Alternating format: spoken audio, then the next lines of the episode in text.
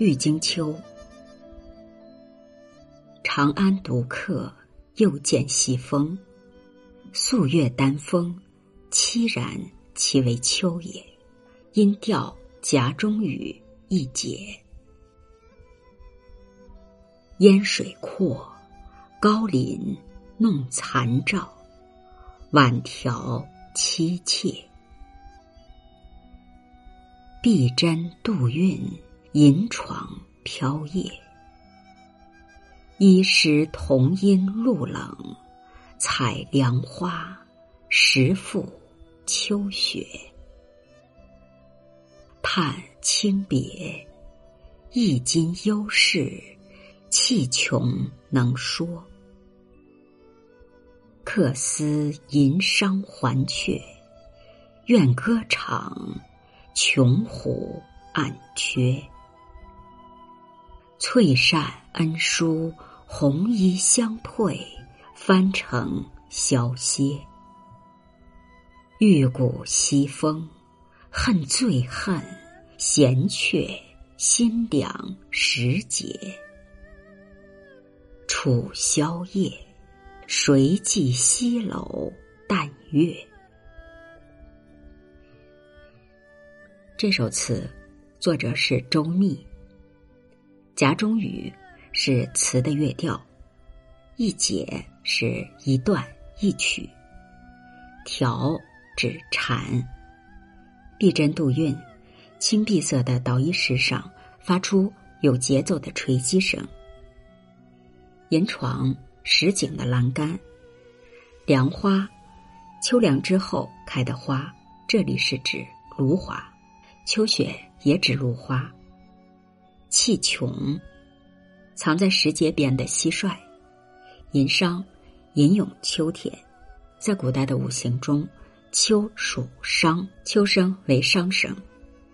穷活暗缺，世说新语记载，晋王敦美酒后吟咏曹操的老骥伏枥之时，以铁如意击拓湖，时间久了。湖边被击出许多的缺口，这是一首悲秋之作。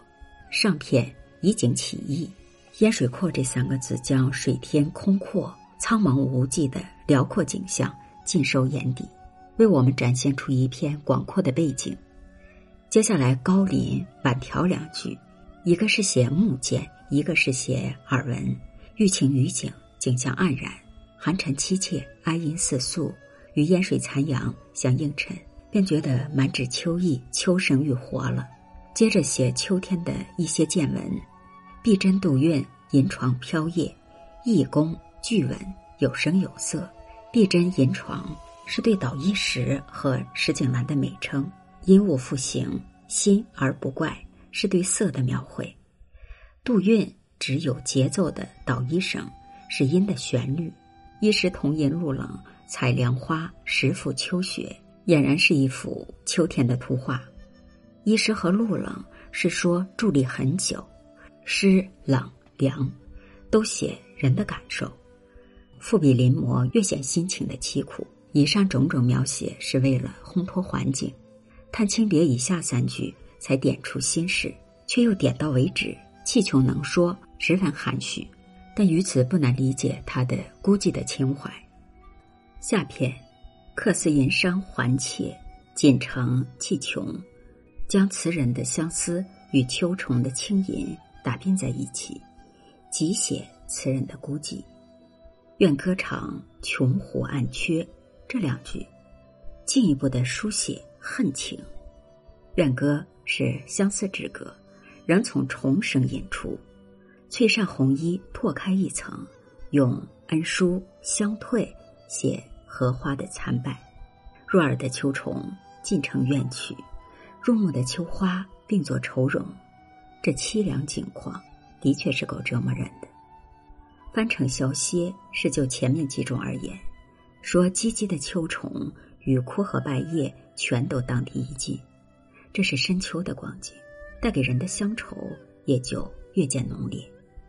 玉骨这两句托词委婉，记性要深。玉骨呢是指体瘦，而闲却心凉时节，则有功名未立之叹。节拍两句：“楚宵夜，谁寄西楼淡月？”用远处的箫声衬托游子的孤寂，亦增凄然之感。